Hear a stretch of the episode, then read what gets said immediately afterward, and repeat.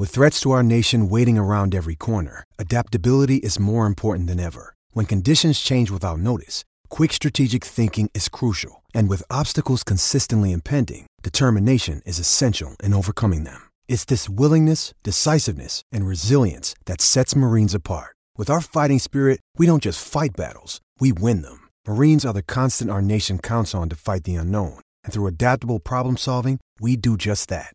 Learn more at marines.com. From lunch through to tea, this is Afternoons with Staffy on SENZ.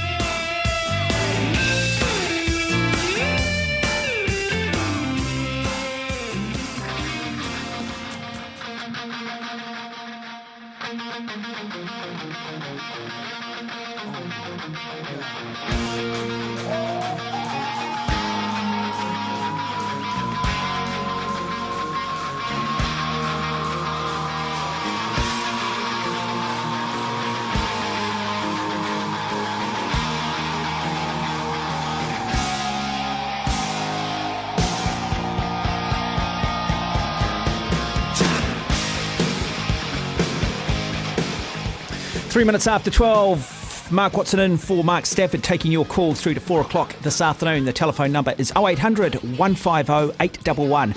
0800 150 811. You can text us here on 8833. Looking forward to having your company. The lines are open. We will talk rugby league this afternoon. We will talk some water polo. We'll talk some basketball. We have an eclectic mix to look forward to.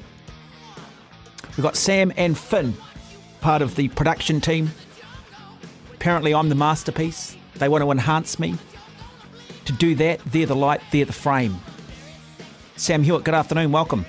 Watto, how are you? Very good, thank you. Nice to have Welcome to the Jungle being played. No, Very, very disappointed. Very disappointed that Ian Smith stole it yesterday morning. Yeah, look, uh, conversations were had with uh, The Smithy the big team. wigs. No, well, no, with the big you can wigs be a actually. They member- went all the way you to can the a top. member of the member of the MCC. It doesn't give you rights to take my Guns and Roses. They went all the way to the top. went all the way. Is he still in there He's still in there. He's just waving his tie up there on the wall. I still want to know what the cap in the middle in the middle shelf is. That looks like a barbarian's type cap. No, the one below Smithy. The one below. That one. Yes, that one. Trying to work out what cap that is. He's about to show it to me. Okay, it's uh, Hawke's Bay Cricket Association, is it? There we go. Brilliant, lovely. Great little conversation you two are having this. I know uh, there, he can't talk to me, and Um, I'm looking via a monitor. Great way to start the show. Excellent. Are we going to be? Are we gonna be- than hey- Marcel Marceau. Who's, Yeah. your, who's your uh, co-host today? Marcel Marceau, the great French mime. Mm, Are we going to um, continue the trend that happened late yesterday, or are we going to pick What, it up? with Are we awful gonna- radio? Are we going to pick it up?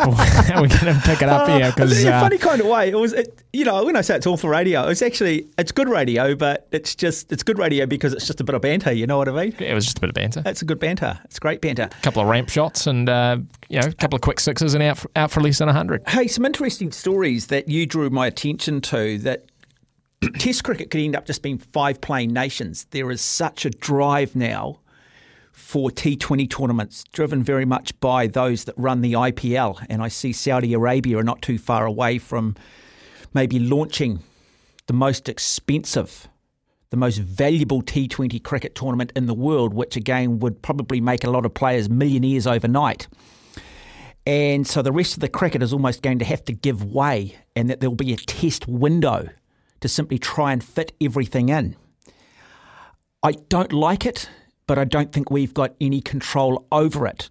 All I'll say is the players have no value without international cricket. They need to audition somewhere. They need to dis- they need to build their reputations on what they do at an international level. But cricket is under siege. And I'm not sure what the solution is. I know there was an article too in Australia where they feel over there it's going to be get to a situation where the players are going to have to go and seek permission from the IPL owners to actually go and play international cricket, not the other way around. I just wonder how sustainable T20 cricket is in the long term. Well, I'll bring up two points that we've uh, discussed out in the office. What are the first one is a point that you made around cricket not really knowing what it wants to be. It wants to capture all three markets in terms of T20, Test, and ODI. When clearly there's no no proper way of doing that. I think it, it's become to it's gotten to the point where you can't you, you can't have international T20 ODI test all at the same sort of level bravado at the same time with the same amount of emphasis. You, you really can only pick maybe two of them. I think, and that then goes to my second point. And that's that T Twenty really should just be a it should just be a franchise and club competition. It shouldn't be international. You shouldn't have international T Twenties. So no in my mind. T20 Cricket World Cup once every four Correct. years. Nah, wouldn't have it. Would just can T20s from the international stage and just make it a domestic competition for, you know, whether it's IPL, Caribbean League, Pakistan League, like football, really. Yeah, look, I'd like to get some thoughts on this. Um, this saddens me. I just think Test cricket is, it, it's the reason it's called a test. It's the ultimate test. I mean, cricket is a def- legacies are defined by what they do at Test match level, not what they do at one day level, and certainly not what they do at T20 cricket. Problem with T20 cricket, there's just no sense of nationalism if you win. Maybe if you win a World Cup, possibly, but you win a series. I mean, how many people remember the Sri Lanka series already? How many repeat? You know, what T20 series did we play last year? Can anybody remember them? Does anybody care? They don't, do they? No, but then But my Test cricket we do. We're still Well, frustrated by the way New Zealand played in England last year, even though Daryl Mitchell was brilliant. No Kane Williamson, or Kane Williamson came in very late, out of form because of the IPL. Yeah, but then I would, if I can play devil's advocate a bit, a bit here, Watto, because I think you'd get anyone who rings up about this or, or um, vents about it on social media is going to say, I love Test cricket. It's the purest form of the game. Prefer it over T20, etc., etc. But, you know, actions speak louder than words. And are you are you turning up to Test cricket matches?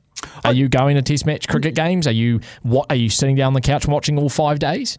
Because that's probably what these play, these organisations are looking at. Well, I and didn't, I probably in didn't the once. New Zealand cricket sold it to um, sold it to Spark because I just wasn't prepared to buy another platform to watch my sport. But historically, I would sit down and watch five days of Test cricket at home. I'd certainly have it on in the background. I'd certainly be taking much more of an interest in it. Yeah, I'm, I'm just, like I said, playing devil's advocate for clearly they've got numbers out there that say that Test cricket isn't financially viable compared to the other two games. That's the only way it's going to move forward. So, for all the people like myself who are enamoured with Test cricket and want that to be the pinnacle, I, I just Maybe don't like the fact that India are going to end up controlling everything. Well, they already do. and I don't. I don't like. I'd love. You're never going to know, but where is all this money genuinely coming from? If you've lived in India, this is a country that is just built on corruption. It is. The It more is corrupt is. you are, the more respected you are. I mean, is this just a means of money laundering? well, don't We- know. we well, certainly will the we? IPL. Well, we never know. But the but you're right in the fact that it is very very corrupt. And, and I'm, I remember talking to Steph about um, you know a lot of sport uh, betting corruption comes out of India. Um, so Ironically, because it's illegal to gamble over there. Yeah, yeah, exactly. So, but but you said um, you don't want to see them running the game. Well, they basically already do. Hmm. Let's be honest. And then they sort of dictated alongside Australia and England, who have the, the two second biggest cricket unions. It'll be interesting too, and this is going to bring me on to my next point. So let's have this competition in Saudi Arabia, and I wonder how many media here are going to jump up and down. Our cricket's going to play in Saudi Arabia. The same media who had no problem with Lydia Ko winning this year in Saudi Arabia. In fact, nobody said anything around Lydia Ko winning a golf tournament in Saudi Arabia. Let's see if there's consistency, if in fact our cricketers go and play in Saudi Arabia. Yes, we know of all the human rights violations understand all of that, particularly around women. All I'm saying from our media, let's be consistent. You can't let Lydia Ko get away with something and then suddenly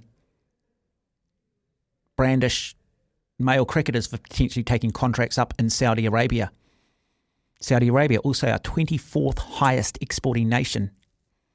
I was just going to say, what about the shirt that they're wearing on their back that comes from China or you know the uh, the the sweatshop factory Apple products that they have or the Nike shoes? Uh, Well, that's it. That, that's the thing. It's easy to pick out certain countries, but you can only got to go and have a look at the American foreign policy. If you do your homework on the American foreign policy, mate, they're, they've been one of the great warmongers of the 20th century and continue to do so, all in the self interest of the United States. You know, they think the United States is under threat. They go and invade um, Iraq. Um, Russia thinks they're under threat by Ukraine. They go and invade Ukraine. But you're not allowed to do that. How dare you? I mean, that's just the double standard and the hypocrisy in it all. Which brings me on to my next Well, I just want to just want to highlight as well that the, you are listening to SENZ here, not News Talk ZB. No, but, it's also entertainment, sport and entertainment. So um, I think we're allowed to bring that into the sporting conversation here to bring some context to what we're actually discussing. Uh, look, the other thing is the WTA, who manage women's tennis, for a couple of years they've boycotted China because Peng Shuai, former Grand Slam champion, came out and spoke out against the Chinese government and then suddenly almost disappeared and went very quiet. Um, and no one really still knows where she is, what she's up to. And until there was some clarity, the WTA said, look, we're not going to play tournaments in China. Now, two years on, they've decided it's time to move on, even though they still don't have a lot of answers. We still really don't know where Peng Shuai is, what her life looks like, whether or not she was punished for her comments or not. But they're going to go back. And why do you think they're going back, Sam? Oh, just because they want to spread the game of tennis to avoid. oh, but yeah. you know, it's all about the, thing, money, but, isn't it? You know, and here's the thing, Watto, because I think they made the right call a couple of years ago, um, boycotting China. I think it was the right thing to do. But it almost now the point that they're at, where they're happy to say that we're just going to go back, despite not really having evidence to to to, to contra- uh, you know back up why they boycotted in the first place just shows me that it probably was lip service in the beginning. And that's what so many sporting organisations are doing nowadays is they're just making these um, sort of populist decisions, aren't they, to please the vo- sort of vocal minority, is, vocal minority, minority, the vocal minority, and and so to me, this W that this just shows how half-hearted the boycott probably was mm. initially, mm. because like you said, that nothing's changed. But with, Peng Shuai, they're saying, "Oh, we're going to go back." It's probably because China's come to the party and said, "We'll double how much money you get." It's funny, isn't it? How everybody's moralities suddenly have silenced when money does come into it. We see governments do it all the time.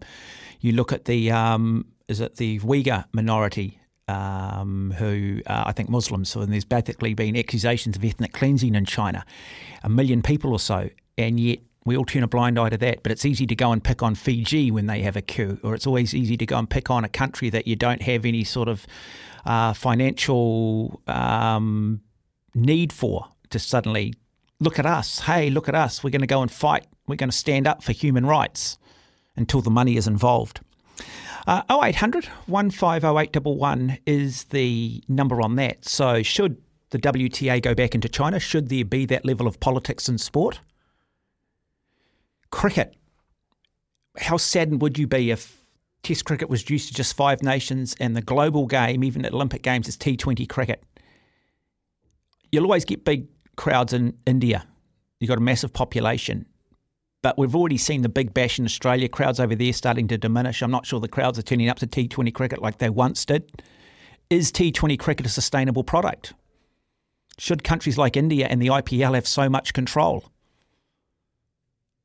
And should we be putting some rules in around players playing for New Zealand? All or nothing, guys. I mean, it's getting to the point where the players and the players' associations, it's the tail wagging the dog. We've seen it in rugby. Fans miss out, the purists miss out, the players make a lot of money. 0800 150 811. Uh, look, it was a really, really um, wonderful day yesterday for the three assistant coaches that were appointed to the Black Ferns Tony Christie, Steve Jackson, and Mike Delaney joining Allan Bunting. You know, key appointments, World Championship Black Ferns, opportunity to celebrate those three men. And what happens? All the media outlets go to Alice Soper, who's a staunch feminist, and suddenly she has to politicise it. Basically, come out and say that, you know, this just shows that women rugby coaches in this country are not taken seriously and takes the spotlight away from Tony Christie, Steve Jackson, and once again politicises the situation.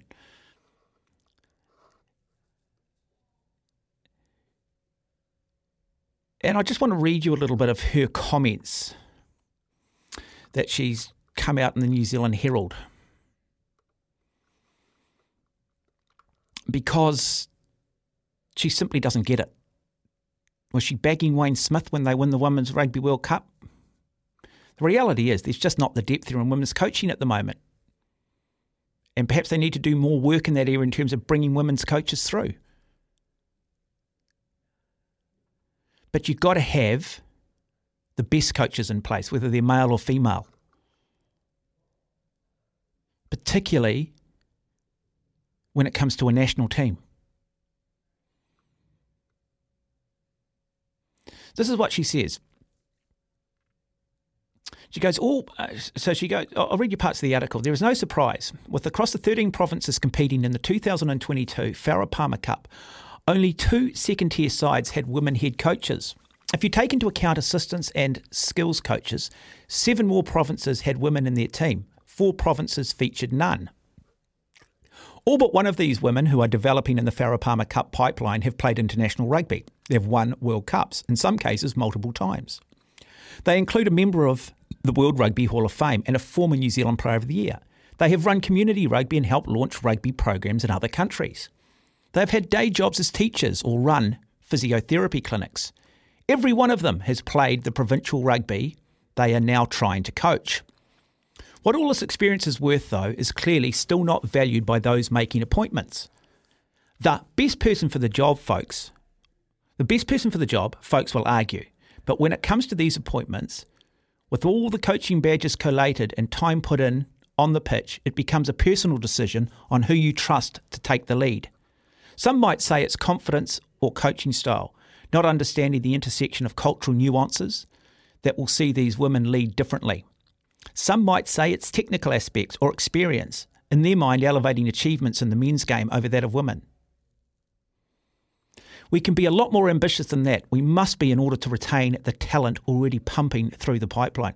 The challenge is for folks to hold space and let women rise to the positions of leadership.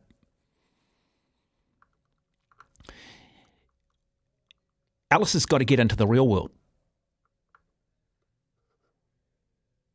You've got to have the best coaches in place. This was a very well appointed interview panel with a number of female players or former players as part of the interview panel. Stop politicising everything.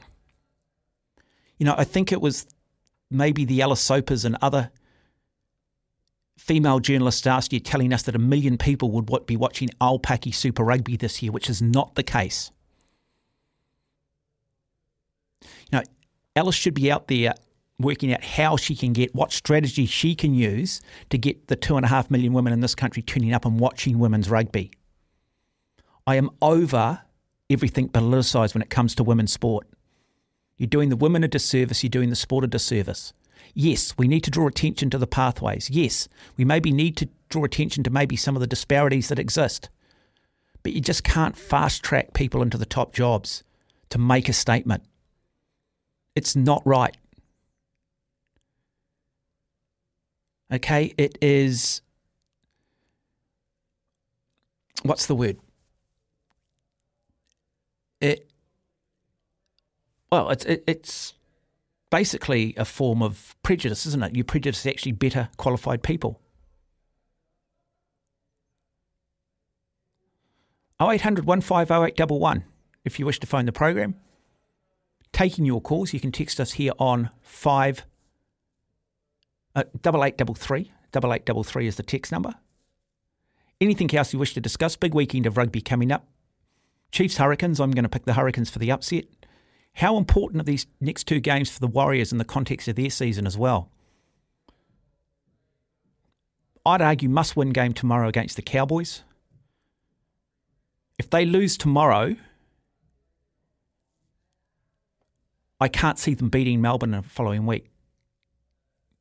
Are we already at that point in the season, knowing what the Warriors have done in recent times? Started the season brilliantly, four and two week's time potentially could be four wins, four losses. Where to from there? I'm going to suggest the next two games are vital for the Warriors in their season. 0800 150 is the number. 26 minutes after 12, you are listening to SENZ. Telephone numbers 0800 150 You can text us here on 8833. Um, yeah, so I've put a couple of topics out there. Uh, seem, not, doesn't seem to have generated that much interest in it, uh, which is interesting. But just going back to this, you know, sport and boycotting countries because of political issues, as in the case with Peng Shuai and the WTA who govern women's tennis. And you could look at a whole lot of issues within China, but most sports organisations turn a blind eye for the reasons we've mentioned, and that is money. But you also go to India. You have a look at the class system in India, where you've got the Dalits, who are the lowest form of class in India. And you've got five social classes in India. And so you've pretty much got the haves and the have nots. You've got the untouchables, descendants of slaves or prisoners. You've got the Sudras, represented the great bulk of the Indian population. You've got the Vaisya, the common caste. You've got the Kshatriya, the warrior caste. And then you've got the Brahmins, the priestly caste. Um, but it's a form of apartheid, however way you want to look at it. Absolute discrimination. Yet we have no problem, do we? We don't seem to have the alarm bells ring when it comes to trade, when it comes to sport, that are perhaps associated with the likes of Saudi Arabia. It's amazing how we are not, bra- yeah, we are probably brainwashed. There is a lot of propaganda that we're fed that allows us to consciously or subconsciously justify the actions of one country and absolutely castigate the same actions of another country. And so, should there be politics in sport? 0800 150 811. Hi, Joey. Oh, he's not there yet. Okay, I just thought we had Joey there on the phone, but he's not there yet. We'll bring him to air in one moment. Uh, just going back to the little topic that I brought up with Alice Soper, former Black Ferns, very much a feminist, not happy with no women being appointed as part of the coaching setup for the Black Ferns going forward. Doesn't understand a thing called merit, clearly. But I think what actually frustrates me more is the way the media in this country want to stir the pot. They all go to Alice Soper. They know what they're going to get from her, and they want to t- turn a really simple appointment into a political argument and again about women's rights. You know, Newshub did it, TV One did it. This article's in the New Zealand Herald. They just have to stir the pot, don't they? And you go to the person you know you're going to get the greatest reaction from. I find that incredibly frustrating. Hi, Joey. Yeah, g'day, Mark. The self belief with the Warriors will be huge if they beat the, the Cowboys, you know, because they've, they've struggled against the, um, the Melbourne Storm for the last few years. You know, I can't remember the last time the Warriors beat the Storm. It's been a while. And the self belief they'll get will be we can go we can go even better than top eight. We can go top four, you know. But they have to because you're dead right. If they if they happen to get beat on the on the weekend, um, then your their belief probably is a, they won't. You don't say it, but it's always in the back of your mind. Oh, we haven't beaten Melbourne. Shit, Mel, you know, Melbourne come off a good win. Say they roll Manly tonight, you know, and and that's the the issue in the back of your mind that you have as a footballer or as, as, a, as, a, as a player, you know still trying, obviously. And as long as they put a good performance in, Mark, you know, it's like anything. If um, if, if you put a great, real hard performance in, and, and, and you know, and you get beat, you get beat by a better side. That's fair enough. That's how I think a lot of um, you know, the supporters, and me, me with Brisbane as well. You know, we got beat the other week by Canberra, but hey, they put the effort in. They just didn't win it, you know, and, and that's just, just how it is. You're not going to win every game, but it is massive for the Warriors, I think, uh, for their season to keep on that roll, you know. And if they can beat the Cowboys, they will go into playing the Melbourne game massively more more confident, without a doubt. Yeah, look, I agree with that. I mean, I know, okay, this is the seventh round, we're four and two, but wouldn't it be great to finish next weekend six and two? And the amount of pressure that suddenly takes off. If you drop tomorrow's game, lose next week, you've lost three on the trot. And then I think the fears start to come back into Warriors fans' minds, and winning is a habit, and that'll be a true test of this Warriors team to be able to maybe dig themselves out of that hole. Now, you'd hope that they could, But I guess we've all been burnt so badly by the last three or four years. I think most fans will be sitting at home with somewhat paranoid and going from believers to going, oh no, here we go. And you know, just just for those hardcore Warriors fans, I, look, I just firstly hope they get the job done tomorrow. I, I mean, you know, it's a Cowboys team that on paper is the same side that made the top four last year. Um, they haven't been good so far through six rounds but you know it's going to come. When you look at Valentine Holmes, you look at Peta Hiku, Chad Townsend, I mean, you go right through it. Uh, uh, Jeremiah Nanai, Jason Taumalolo. It's a good side on paper. They're going to click at some point. Hopefully, it's not tomorrow. Yeah, but also, Mark, too, you, you, like you said, with the whole, you, as your Warriors fans and your, and your Warriors players, you don't you don't create you don't want to create that hole that that you know where you've been beaten three three in a row. No team does because that does get your confidence a little bit down. You know, you want to go there and go, we can roll these guys. We rolled them in the in round two, or, and we can roll them again. You know, they're, they're not they're they're beatable easily, and we can do it because we've done it before. And if you go in with that mindset, you, you're you know you're three quarters of the way there. Yeah, I, I, I, Joey, I just guess as fans, and we're all we're just a bit jittery, aren't we, because of the last three or four years? And look, they did beat them comfortably when they played them earlier on, and if they can come out and play that same way tomorrow in front of twenty odd thousand people, then I think it could be, you know, a key moment in the season for them. Joey, lovely to have you on the program. Do appreciate it. Cliff, I'll get you to just hold the line. I do have to take some sports news and weather. So, Cliff, if you can just be patient, there are spare lines if you'd like to phone the program 0800 150 You can text us here on 8833. Must be my cue. Uh, just some texts that are coming. I was just reading those, but we'll go to Cliff, who's been waiting patiently. Hi, Cliff.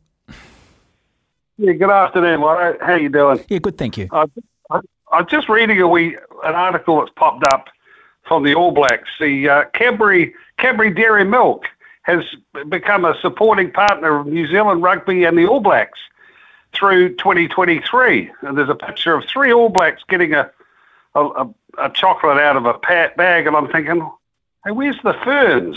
Why are they not in there? You know, why is Cadbury's coming in behind the All Blacks, but not the Ferns. No picture of any of the girls. And I'm thinking that's a bit, bit tough. They win the World Cup, and Cadbury comes in and supports the All Blacks and New Zealand rugby, but no ferns on it. Well, the, the, real, the reality is, Cliff, outside of the Rugby World Cup, and I think we saw it in Aupiki Super Rugby, contrary to what some people might have us believe, there's just not an audience for it. They just don't play enough. Um, and I'm not sure that you're going to get the audiences and cut through unless you've got the World World Cup hovering above them. Um, as I say, we can try and we can try and manufacture the interest all we want, but clearly, um, Cadbury believe that they can probably cross, you know, get across both men and women consumers by simply just sponsoring the All Blacks.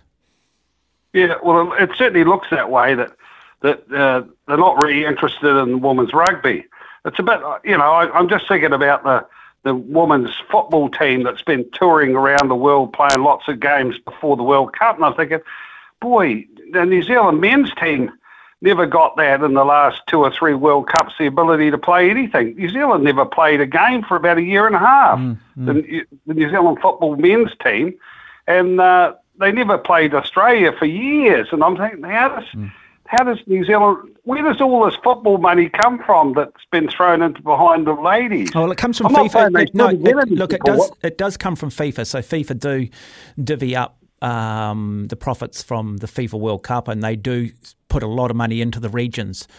Um, and oh, clearly, there's a lot more money if you can end up making a World Cup on both the men's and women's side.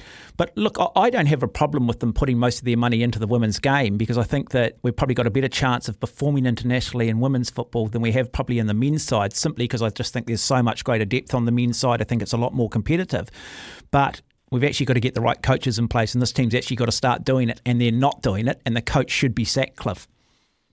Yeah, yeah, that's right. Just just want to touch on about the cricket. Hmm. Now, the New Zealand cricket team, you know, we played England here. Bazball was the thing. It was huge. All the hmm. talk after the, you know, we had the, we won the world championship and played three test matches in England, and we won the world champs after beating a couple of other sides as well. England came here after we hadn't played any cricket in New Zealand for about eight weeks played. We'd been touring around Pakistan and India. We came home and did nothing. And then England England arrived and played two Test matches, one a Pink Ball. I went to the game at the Basin, and it was it was blimmin' busy. It was packed, sold out. Lots of English people there coming over, and, and others from local. And then everyone was saying, "Why is there not another Test match? Why have all these people from England come all the way over for two weeks?" It was a real letdown, and I, David White needs to get in, get on your show, and tell us what is New Zealand cricket agenda for going ahead. Oh no, Cliff. Uh, uh, yeah, nice call, but it's not just New Zealand cricket; it's New Zealand rugby. We're the fans, and boy, don't we get treated badly. There is always just such an air of suspicion. Uh, the relationship between the customer and the governing body. Sport is about entertainment. You are nothing without the people, and there needs to be greater communication. There needs to be um, what's the word I'm looking for? Greater clarity, more openness from our major sports organisations. And our media need to start asking the hard questions. Stop writing opinion pieces and actually get in and ask the hard questions. Cliff, lovely to have you on the program. Thank you. Yeah. I'm going to take a break and then I'm going to come back and read some very good texts, but the lines are open 0800 150 811. You can text the program 8833. That is the Temper Bedpost text machine. Looking forward to having your company. 14 and a half minutes away from one o'clock, Carl Tanana will join us on the program after one. We will go to Apia in Samoa because Moana Pacifica take on the Reds in Samoa. That game is set to go at five minutes after four. Great occasion, great opportunity for Samoa. They love their code up there. Very, very warm, and ironically, it might actually suit the Queensland Reds. Remembering that Moana Pacifica's home is actually Mount Smart Stadium, and so you automatically assume, well, they'll be used to the heat, but clearly they're not. Queensland will be. I actually think Moana Pacifica will end up actually getting their first win. I think the occasion and the emotion will get them across the line. They've been in the contest in most of their Super Rugby matches through the first 40 minutes, have just haven't been able to hold it together in the second 40. Will today be their day? So Carlton after one. Richie Blackmore, and I'm not talking about the guitarist out of Deep Purple or Rainbow, former Kiwi International League great, will join us after three o'clock. Want to get his thoughts on this Warriors Queensland Cowboys game set to go tomorrow, 5 o'clock. Live coverage here on SENZ. How important is this match in the context of their season? Don't want to drop this one, then having to play Melbourne next week, who are just starting to find their form. You go from a three and one record just a couple of weeks ago to suddenly finding yourself or three and two. Sorry, was it? No, it was a four and one record. Suddenly it's four and two. You don't want to be four and three, and the next week suddenly four and four, because then everybody starts to get a little bit jittery. This is a team that goes better when they play with confidence. Texts that have come in. What oh, Warriors need to beat needed to beat the Knights last week. Yeah, look, they did, but they were clearly tired, and don't underestimate the travel factor there. I think that was always going to come. But they're back home. Hopefully, they've had an easy week. And that's not an issue. Hey, mate, it is the New Zealand. Is it the New Zealand Warriors? And if so, when did the New Zealand remove the Auckland? Even more so, if they include another New Zealand based team, do they become New Zealand? Thanks, Jordan. Well, it's not the New Zealand Warriors, is it? I always just thought it was the Warriors the New Zealand was something that the Australian commentators sort of put on it to almost. I, I always felt it was done with just this sort of little bit of nastiness. Well, you should win. You're a New Zealand team.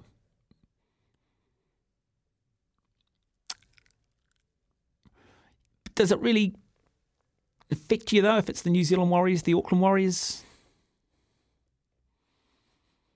And what happens if there is another New Zealand team? But I agree. I mean, it should be the Auckland Warriors. They are based in Auckland.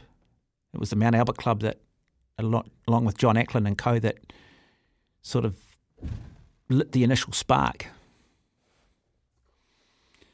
Another um, text. Hi, Watto. What some of these Warrior zealots conveniently forget is the Warriors have played only the Roosters and maybe the Sharks when it comes to two top eight sides. These people are misguided if they think the Warriors are going to make the top eight. That comes from Steve. Well, let's get the thoughts of um, Sam on that one because Sam has been calling them. He tends to follow it a little bit closer than I do. But Sam, the text there from Steve that really the only this Warriors side hasn't really been tested this season. That the only two decent sides have actually played are the Roosters and the Sharks. Well, that's probably easy to say when um, the competition is so tight. So, I mean, the Roosters were um, people's premiership favourites to start the season. You've got to remember that with the squad that they have.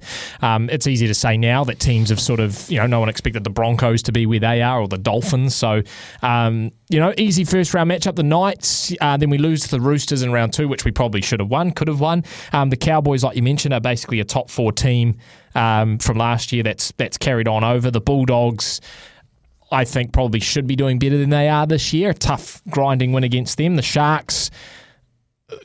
They're going to be a top four team, I'd imagine, as well Oh, with look. Nicho Hynes. So Yeah. I think it's easy to look at and go, oh, because the Sharks aren't in the top eight, because the Roosters aren't firing how they have been, that these have just been easy wins. But these are going to be some of the best teams in the competition. yeah, look, and But the I'm- benchmark is still No, the Storm and, and- Penrith, etc. And Steve, I, I appreciate you texting in, mate. And Uh, as I said, it's, it's it's a good discussion point. But I probably disagree with you too. I just think this NRL competition, even the Tigers, I think anybody can beat anybody. They're capable of it. And teams that are winning in the first six weeks could be losing in the last six weeks. They could be. And So you disagree with me or disagree with Steve? Oh, Steve. Yeah. yeah. I No, I think- I think it's- I- I- and- I- it's just such a wonderful competition, and, Yeah. and, and there's no easy games in it. It's like the English Premier League. Yes, you, you get later in the year, there'll always be the Penrith Panthers who will probably win eighty percent of their games, um, but you get that in every competition. You get that statistical outlier, but the bulk of it is fairly even. Yeah, and we're talking But about even, but even the Panthers can get tipped up. A couple of injuries away, well, they, they, have get tipped this. up. They have this year already. Yeah. They've already lost two games this year. Well, yeah, one. Well, definitely lost one game. They might have lost two. Um, they're definitely not the side they were last year. But um, the other thing as well is we're just talking about top eight. What and you know to make the top eight, you've got to win fifty percent of your games. Yeah, but I, I see this, this target. We want to make the top eight. I, I mean, all it Well, does no, is but extend your season by a week. Yeah, but that's that. Got to be careful because that is a fan-driven narrative. The, the coaches never say our goals to make the top eight. They always say our goals to win Well, a no, that's not true because last year, um, who No, no. coached the Warriors last Nathan year? Brown. Nathan Brown came out at one point and said our goal is to make the top eight. No, I've never heard No, in, in recent and, times. and no, I, think you've 'cause I remember- misconstrued. No, I remember coming out and saying, "Oh, hang on a minute, we're already lowered our standards. We just want to make the eight. No, no. So any any coach I've and I've talked to Nathan, I talked to Nathan Brown last year and the year before as well, and that the line they might use is the the bare minimum is to make the top eight. That is a that is a sort of tick in the box, but we're not here to make up numbers. We're here to win a competition. I've never heard a coach say, "I know we're not going to win, so we just want to make the top eight. And and I think that's quite a fan led narrative that oh, if we make the top eight, that's a successful season for us because you know got to be realistic, etc. So, but but my point is that um, the text from Steve saying oh, you know they're not going to make the top eight. You only have to win fifty percent of the game. So sure, you might not beat Penrith, you might not beat Melbourne, you might not beat the Sharks, but you if you're beating the Tigers, the Bulldogs, the Knights, the Raiders, you know, all these teams that are going to be vying for that sort of seven, six, seven, eight position, well, then you're, you're a chance. Yeah, fascinating. We're set to go five o'clock. Sammy and uh, with the call tomorrow, live here on SENZ. Uh, as I said, we are going to catch up with Richie Blackmore after three o'clock, get his thoughts on this. Carl Tanana out of Apia after one. We're also going to talk a little bit of water polo. The New Zealand Secondary Schools Water Polo Championships is underway at the moment. It's in Christchurch this year. A big competition, getting bigger and bigger. Tough game, water polo. I don't know if anybody's ever played it, watched a lot of it. Man, it is hard aerobically. Physical, gladiatorial, combination of sort of futsal, come basketball. Uh, you very much play around the perimeter. Um, 30 seconds in possession. Suddenly you're sort of having to swim back defensively, come forward, egg beater kick, people trying to drown you. And top schools historically do come out of Auckland, though we have seen a rise in performance from Tauranga, Hamilton Boys High School. Uh, I think Sacred Heart of Auckland won the North Island Championships. St Bede's won the South Island Championships. On the girls' side, well, it's all it's really just diocesan here in Auckland. However, they were beaten last year by Rangitoto. So we'll talk to Fabian Van Roy from Water Polo New Zealand after two o'clock. Al Tanana out of Apia after one o'clock. We'll talk to Moana Pacifica taking on the Queensland Reds. We'll catch up with the GM of the Auckland Tuatara basketball team, Regan Woodard, as round two of the NBL. They take on the Taranaki Mountainairs. Already had the one win over the Nelson Giants to kick the season off. We'll find out a little bit about running a basketball franchise. Coming up after two, we'll talk some water polo. Richie Blackmore, rugby league great on the Warriors North Queensland Cowboys on the show between 3 and 4. Looking forward to having your company. Telephone numbers 0800 150. You can text us here on 8833. 15